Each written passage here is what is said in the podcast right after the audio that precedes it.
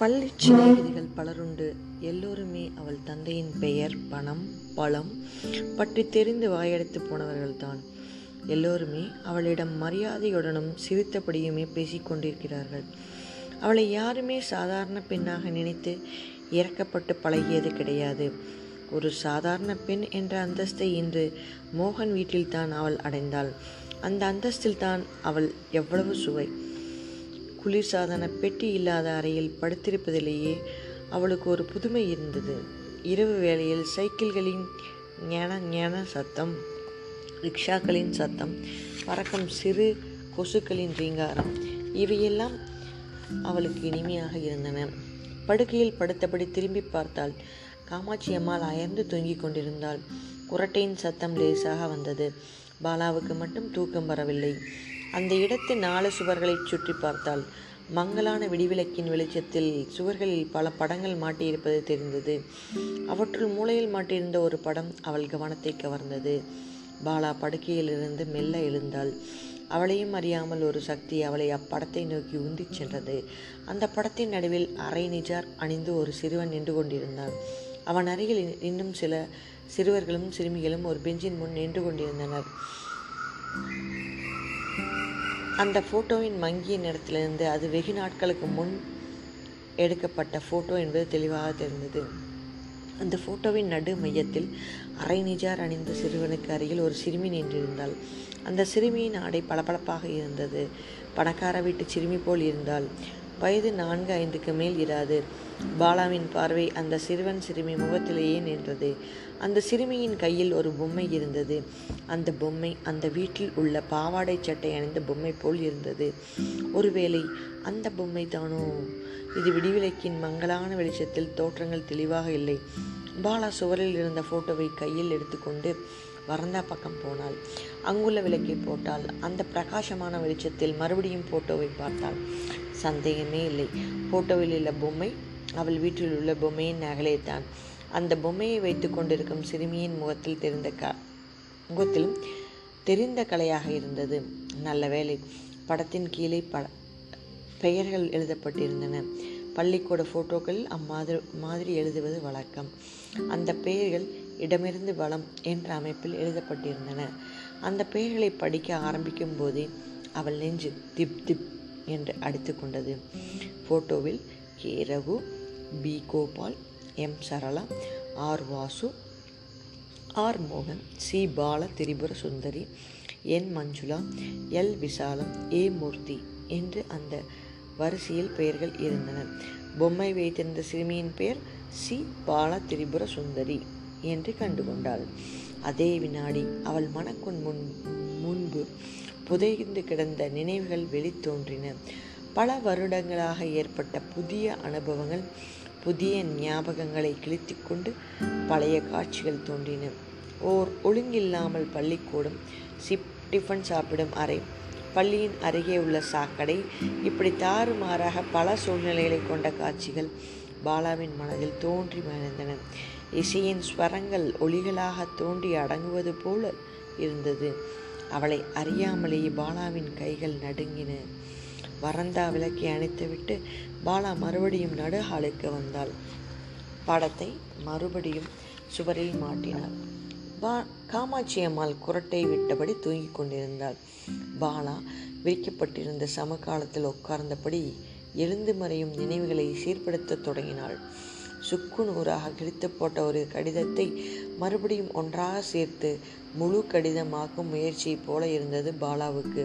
ஆனால் பாலா தன் சிதறிய ஞாபகங்களை விடாமல் துளைத்து பிடித்து நிறுத்தினாள். முடிவில் அவள் வாழ்வில் எப்போதோ நடந்த பகுதி தெளிவாக தோற்றம் கொடுத்து நின்றது. பல வருடங்களுக்கு முன்பு நடந்தது இது. பாலா பழைய மாடல் ஃபோர்டு காரில் வந்து இறங்குகிறாள். அப்போது அவளுக்கு நான்கு வயதுதான் இருக்கும். வெள்ளை சில்க் கவுன் அணிந்து கொண்டிருந்தாள். ரோஜா பூக்கள் போட்ட கவுன். அன்று அந்த கவுனை பெருமையோடு அணிந்திருந்தாள்.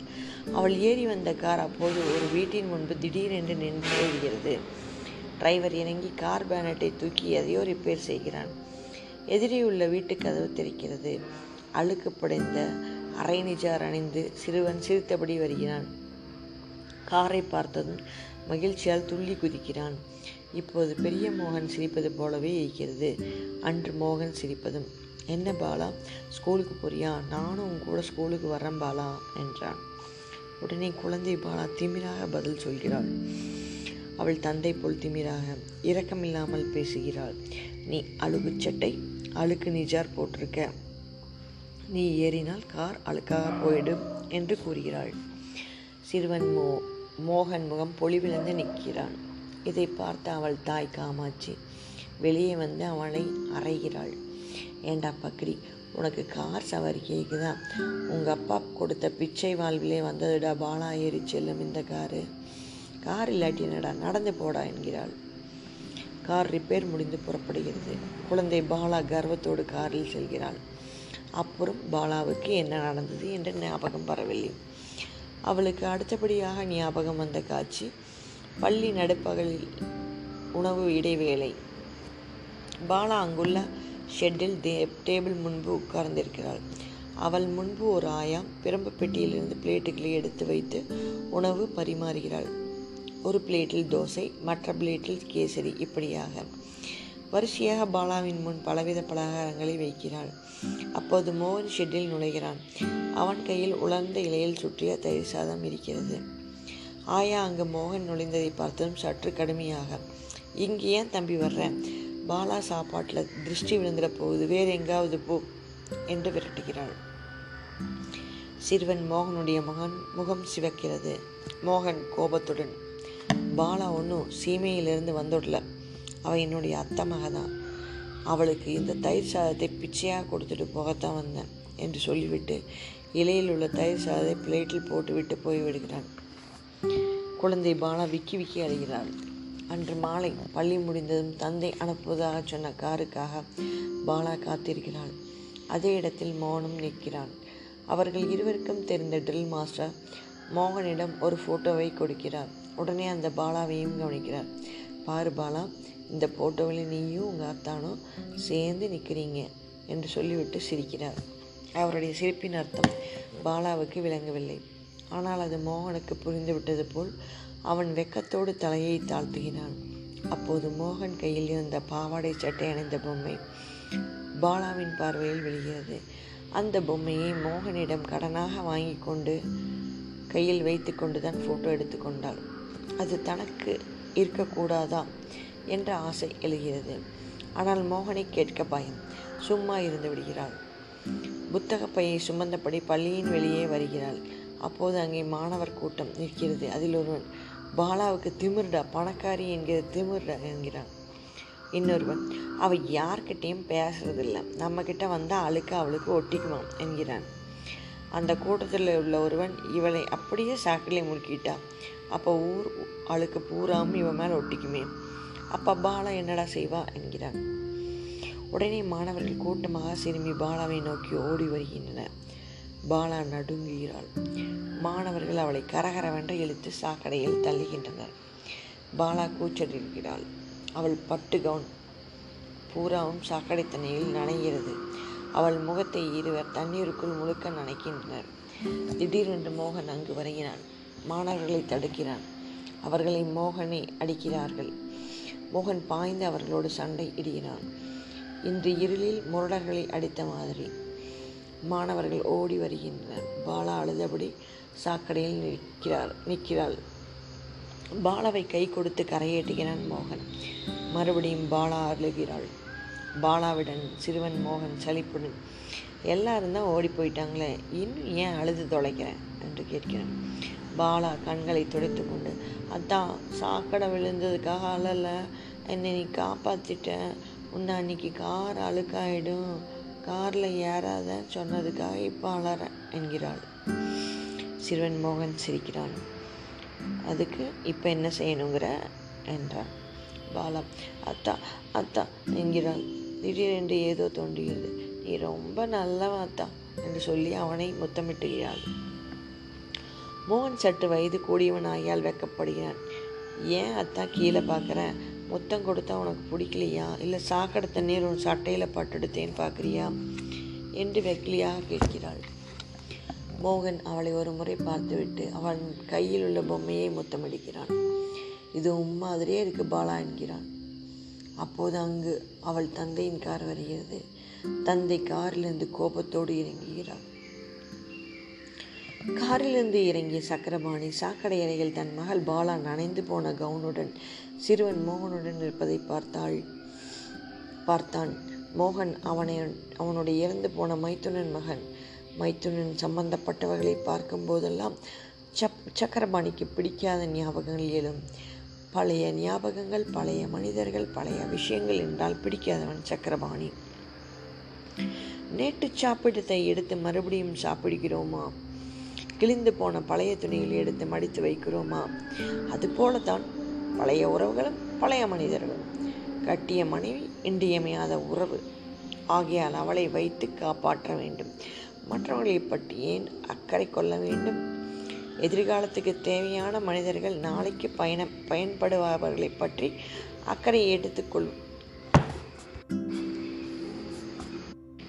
மற்றவர்களை பற்றி ஏன் அக்கறை கொள்ள வேண்டும்? எதிர்காலத்துக்கு தேவையான மனிதர்கள் நாளைக்கு பயன்படுபவர்களை பற்றி அக்கறை எடுத்துக்கொள்வது தான் புத்திசாலித்தனம் என்பது சக்கரபாணியின் கொள்கை. அதுவும் இல்லாமல் அவனது இறந்த காலத்தில் பெருமைப்படும்படியான விஷயங்கள் எதுவும் இல்லை. அதை மனத்தின் முன் கொண்டு வராமல் இருப்பதை மேல் என்று நினைத்தான். மோகன் சந்திரனின் மகன் சந்திரனை பற்றி நினைக்கவே சக்கரபாணிக்கு கஷ்டமாக இருந்தது. சந்திரன் அழிந்து போய்விட்டான். அவன் மனைவி எங்கோ விதவையாக வாழ்கிறாள். வெற்றி வெள்ளத்தில் கால் வைத்திருக்கும் தன் பாதையில் இந்த துக்குரிகள் ஏன் குறுக்கிட வேண்டும் என்று நினைத்தான் சக்கரபாணி. எனவே கோபத்துடன் டே மோகன் நீதாண்ட இவளை சாக்கடையில் தள்ளின? அவள் கவுனம் பூராவும் நனைஞ்சு போயிருக்கே என்று கத்தினான். இதை கேட்ட குழந்தை பாலம் இல்லைப்பா மோகன் தள்ளி விடலப்பா. வேறு பையங்க தள்ளினாங்க. மோகத்தான் தான் என்னை காப்பாத்தினா என்று சொன்னாள். சரி சரி காரில் ஏறிக்க கண்ணு என்று சொல்லி அவளை காரில் ஏற்றினான் சக்கரபாணி. காரில் ஏறிக்கொண்ட பாலாவுக்கு மோகனுக்கு ஏதாவது நல்ல செய் நல்லது செய்ய வேண்டும் போல் தோன்றியது. அத்தான் நீயும் காரில் ஏறிக்கொள் என்று சொன்னாள். ஆனால் மோகன் ஆத்திரத்துடன் வேண்டாம் நான் உன் காரில் ஏறினா அழுக்கு ஏன் அழுக்கு உங்கள் காரில் ஒட்டிக்கும்? எங்கள் அப்பாவின் உறவுதவியினாலே தானே உங்கள் அப்பாவுக்கு பணம் வந்துதான் இந்த பொம்மையும் நீயே வச்சுக்கோ என்று அதை காரில் அலட்சியமாக வைத்துவிட்டு வேகமாக நடந்தான் பாலா. நடந்தான். பாலா அத்தான் அத்தான் என்று கூப்பிட்டாள். ஆனால் அது அவன் காதில் விழவில்லை. சக்கரபாணி அவன் திமிர் பேச்சை பார்த்தியா இவனோடு நீ சேரவே கூடாது என்று சொல்லி பொம்மையை எடுத்து எரிய போனார். பாலா தந்தையை தடுத்தாள். பொம்மை எனக்கு வேணும்பா என்று பறித்து கொண்டாள். அப்புறம் பெரிய பாலாவின் சம் ஞாபகங்கள் குழம்பி போயின. மற்ற சம்ப சம்பவங்கள் நினைவு வரவில்லை. அடுத்து சற்று தெளிவாக உருவான காட்சி குழந்தை பாலா இதே வீட்டின் நடுஹாலில் நின்று கொண்டிருக்கிறாள். பாலாவுக்கு காமாட்சி அம்மா பலகாரம் கொடுக்கிறாள். பாலா அதை சாப்பிட்டு கொண்டே அத்தான் மோகனை பார்த்து கொண்டிருக்கிறாள். சிறுவன் மோகன் ஒரு சிறு காகித பட்டம் தயார் செய்து கொண்டிருக்கிறான். காமாட்சி அம்மாள் வீட்டுக்கு தெரியாமல் ஸ்கூட்டரில் வந்து ஸ்கூல்லேருந்து வந்துட்டியே. அப்பா உன்னை தேட மாட்டாரா என்று கேட்கிறாள். குழந்தை பாலா அத்தா நாடு இங்கேயே உங்கள் வீட்டிலேயே இருந்துட்டான் போல் இருக்குது என்று பதில் சொல்கிறாள். காமாட்சி அம்மாள் சிரிக்கிறாள். அப்போது வெளிவராந்தாவை கதவை உடைத்து கொண்டு சக்கரபாணி நுழைகிறான். ஆத்திரத்தோடு காமாட்சி அம்மாளை முறைத்து பார்க்கிறான். பிறகு காரசாரமாக என்னமோ என்னமோ வார்த்தைகள் பேசுகிறான். முடிவில் பாலாவின் பள்ளிக்கூடத்தை மாற்றி விடுகிறேன் என்று சொல்லிவிட்டு பாலா கதற கதற அவளை இழுத்து கொண்டு காருக்கு செல்கிறான். இத்தோடு அவளுக்கு மோகனை பற்றிய ஞாபகங்கள் முடிந்தன. சில வினாடிகள் சிந்தித்து பார்த்தால் ஒன்றும் தோன்றவில்லை. அப்படியே மறுமுறை அந்த குழந்தை பருவத்து புகைப்படத்தை பார்த்தாள். பிறகு எழுந்து வந்து படுத்துக்கொண்டாள் தூக்கம் வரவில்லை. கொசுக்கடி வேறு. அவளே உணராமல் தூக்கம் அவள்கள் அது கண்களை தழுவும் போது மணி இரண்டு. மறுநாள் காலை சூரியன் உதித்த பின்புதான் எழுந்தாள். அப்போது அவள் மட்டுமே படுக்கையில் இருந்தாள். காமாட்சி அம்மாள் தமை சமையல் வேலை செய்து கொண்டிருக்கும் சந்தடி கேட்டது. விழித்த பின்பும் படுக்கையில் படுத்திருக்கிறோமே என்ற வெட்கம் அவளை பற்றி கொண்டது. தினமும் அவள் தன் வீட்டில் எழுந்திருக்கவே மணி எட்டாகும். இன்று கடிகாரத்தில் மணி ஏழுதான் ஆகியிருக்கிறது. இருந்தாலும் அந்த வீட்டில் அப்படி தூங்குவது சரியில்லை. என்ற உணர்ச்சி ஏற்பட்டது. எழுந்து மடமடம் என்று படுக்கையை சுருட்டி வைத்தான். நடுகாலை அடுத்து உள்ள உள்ளே இருக்கும் குளிக்கும் அறைக்கு சென்று பல்பொடி எடுத்து பல் தேய்த்து விட்டு வாய் கொப்பளித்தாள். மறுபடியும் நடுஹாலுக்கு வந்தாள் வாசல் புற ஜன்னல் வழியே வெளியே பார்த்தாள். மோகன் இன்னும் எழுந்திருக்காமல் தூங்கிக் கொண்டிருப்பான் என்று நினைத்தாள். ஆனால் அறையின் உட்புறம் பார்த்த காட்சி அவளை திடுக்கிடச் செய்தது. புஷ் புஷ் என்ற இரைச்சலுடன் மோகன் தரையில் மேலும் கீழும் போய்கொண்டிருந்தான் அவன் தண்டால் எடுத்தபடி இருந்தான். அவன் உடலில் இருந்து வியர்வை வழிந்தபடி இருந்தது. அவன் முதுகுச் சதைகள் உருண்டு நெளிந்தன. பாலா கூச்சத்துடன் நகர்ந்தாள். சமையல் அறை நோக்கி. காமாட்சி அம்மாள் கையில் சூடான காப்பியுடன் சமையல் அறையிலிருந்து வந்தாள். காப்பி சாப்பிட்டிட வேண்டுமா என்று பரிவோடு கொடுத்தாள். மன்னிச்சிடுங்க ரொம்ப நேரம் தூங்கிட்டேன் என்றாள் பாலா. பரவாயில்லை. இந்த காலத்தில் எல்லாரும் அப்படித்தான் தூங்குறாங்க என்று சொல்லிவிட்டு மோகன் அறையை நோக்கி நகர்ந்தாள் பாமாச்சி அம்மா. டே மோகன் போதுமடா. கசரத் பழகினது. நீ என்ன போலீஸ் வேலையிலையா இருக்க? காய்ச்சி வச்ச பால் ஆறிட போகுது. வந்து கூடிடா. அறையின் உட்புறம் இருந்து இதே வந்துட்டம்மா என்று மோகன் சொல்லும் பதில் கேட்டது. இரண்டு வினாடிகளுக்கெல்லாம் ஒரு டர்க்கி தவளை போர்த்தியபடி மோகன் வெளியே வந்தான். அந்த துண்டினால் உடலை துடித்தபடி தாயை பின்தொடர்ந்து சமையல் அறைக்குள் சென்றான். பாலா பகல் வெளிச்சத்தில் மறுபடியும் போட்டோவை பார்த்தாள். அதை பார்த்து கொண்டே இருக்கலாம் போலிருந்தது அவள் படத்தை பார்த்தவாறு நிற்கும்போது மோகன் காய்ச்சிய பாலை குடித்தபடி ஹாலுக்குள் வந்தான். பாலா அந்த படத்தை பார்ப்பதை கவனித்தவுடன் என்ன பார்க்குறேன்? நான் சிறுவனாக இருந்தப்போ ஸ்கூலில் எடுத்த ஃபோட்டோ எவ்வளவு மாறி போயிட்டேன். அப்போதைக்கு இப்போ அந்த ஃபோட்டோவில் நான் யாருன்னு காட்ட முடியுமா? என்று கேட்டான். ஓ நல்லா தெரியுதே. இதுதானே நீங்கள் என்று படத்தில் உள்ள சிறு மோகனை தொட்டு காட்டினாள். மோகன் ஆச்சரியம் அடைந்தான். பலே என் சிநேகிதங்க எவ்வளவோ பேர்கிட்ட இந்த ஃபோட்டோவை காட்டி என்னை கண்டுபிடிங்கடா என்பேன். ஒரு பயலாவது கரெக்டாக சொன்னது கிடையாது. எல்லோரும் அந்த கோடியில் உட்காந்துருக்கிற குண்டு பையனை தான் நான்னு காட்டுவாங்க. நான் இன்னைக்கு வளர்ந்துருக்கிறதை பார்த்து அன்னைக்கு அப்படித்தான் இருந்திருப்பேன். சட்டுன்னு முடிவு கட்டுறாங்க. நீ எப்படி கரெக்டாக கண்டுபிடித்தாய்? என்று அவளை கூர்ந்து பார்த்தான். பாலாவுக்கு என்ன செல்வது என்று புரியவில்லை. சிரித்தபடி ஏதோ குருட்டாம்போக்கில் சொன்னேன். சரியாக போச்சு என்று சமாளித்தான். அதானே பார்த்தேன். லேஸில் கண்டுபிடிக்க முடியாது என்று திருப்தியோடு சொன்னான் மோகன். அவன் தன் அறைக்கு சென்று உடை மாற்றிக்கொண்டு வந்தான். உனக்கு ஒரு டாக்ஸி பார்த்து கொண்டு வருகிறேன் என்றான். பாலா உடனே உங்களுக்கு அனாவசிய சிரமம் வேண்டாம். எங்கு டாக்ஸி கிடக்கும் என்று சொல்லுங்கள். நானே போய் ஏற்கொள்கிறேன் என்றாள் பாலாவுக்கு அந்த இடத்தை விட்டு போக வேண்டியிருக்கிறதே என்று தோன்றியது. காமாட்சி அம்மாளின் முகத்தை பார்த்தால் அந்த முகத்தில் பெண்ணின் சோகம் இருந்தது. அத்தோடு ஒரு கம்பீரம் பண்பு பயமற்ற தன்மை இருந்தது. உடனே பாலா தன் தாயின் முகத்தை ஒப்பிட்டு பார்த்தாள். தாயின் பார்வையில் விளக்க முடியாத ஒரு பயம் இருந்தது. தாயின் சுழலும் விழிகள் வேங்கியை துரத்தி வரும் மானின் பார்வையை ஞாபகப்படுத்தின. பாலா காமாட்சி அம்மானின் பாதங்களை தொட்டு வணங்கினாள். காமாட்சியோ மோகனோ இதை சற்றும் எதிர்பார்க்கவில்லை. திகைத்து போயினர். உங்க உதவிக்கு நன்றி நான் வருகிறேன் என்றாள். ஒவ்வொரு வெள்ளிக்கிழமையும் எங்கள் வீட்டில் பூஜை உண்டு. உன்னால் வர முடிஞ்சதுன்னா வா. எனக்கு திருப்தியாக இருக்கும் என்றாள் காமாட்சி. அந்த அழைப்பு பாலாவுக்கு மகிழ்ச்சியை தந்தது. அந்த வீட்டுக்கு மறுபடியும் வர ஒரு வாய்ப்பை கொடுத்தது அல்லவா? மகிழ்ச்சியோடு பாலா புறப்பட்டாள்.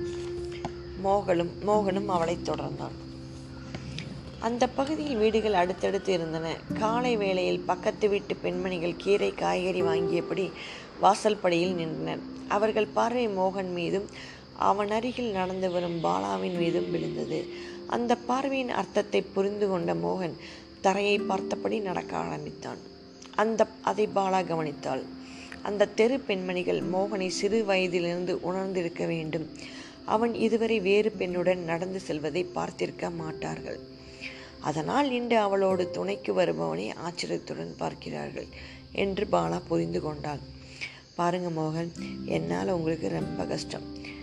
அக்கம் பக்கத்துக்காரர்கள் ஒரு மாதிரி பார்க்குறாங்க. நீங்கள் வீட்டுக்கு போயிடுங்க நானே டாக்ஸி பார்த்துட்டு போகிறேன் என்றாள் நாங்கள் இதே வீட்டில் தான் பல வருஷமாக இருக்கிறோம். அக்கம் பக்கத்துக்காரங்களுக்கு எங்களை நல்லா தெரியும். எனக்கு எப்போ கல்யாணம்னு எங்கள் அம்மா கிட்ட விடாமல் ஓயாமல் வம்பளப்பாங்க. அம்மா என் பிள்ளை கல்யாணத்தை நான் தான் முடிவு பண்ணணும்னு சொல்லியிருக்காங்க. இன்னைக்கு மத்தியானம் ஒவ்வொருத்தரும் எங்கள் அம்மாவை பார்க்க வருவாங்க.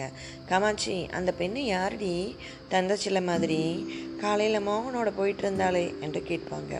எங்கள் அம்மா சங் நேற்று ராத்திரி உனக்கு ஏற்பட்ட நெருக்கடியை கண்ணும் மூக்கும் வச்சு விளக்குவாங்க.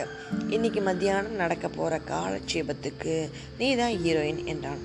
பாலா குறும்புத்தனமாக மோகனை பார்த்தபடி நான் என்ன தங்கை சிலை மாதிரியா இருக்கேன்? என்று கேட்டான் மோகனுக்கு தான் என்ன சொல்வது என்று தெரியாமல் திகைத்தான்.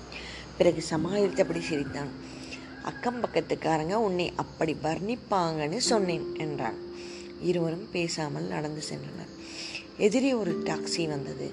அதில் பாலா ஏறிக்கொண்டாள். மோகன் தனது பையிலிருந்து மூன்று ஒரு ரூபாய் நோட்டுகளை எடுத்து டாக்ஸி செலவுக்காக வைத்துக்கொள் என்று நீட்டினான்.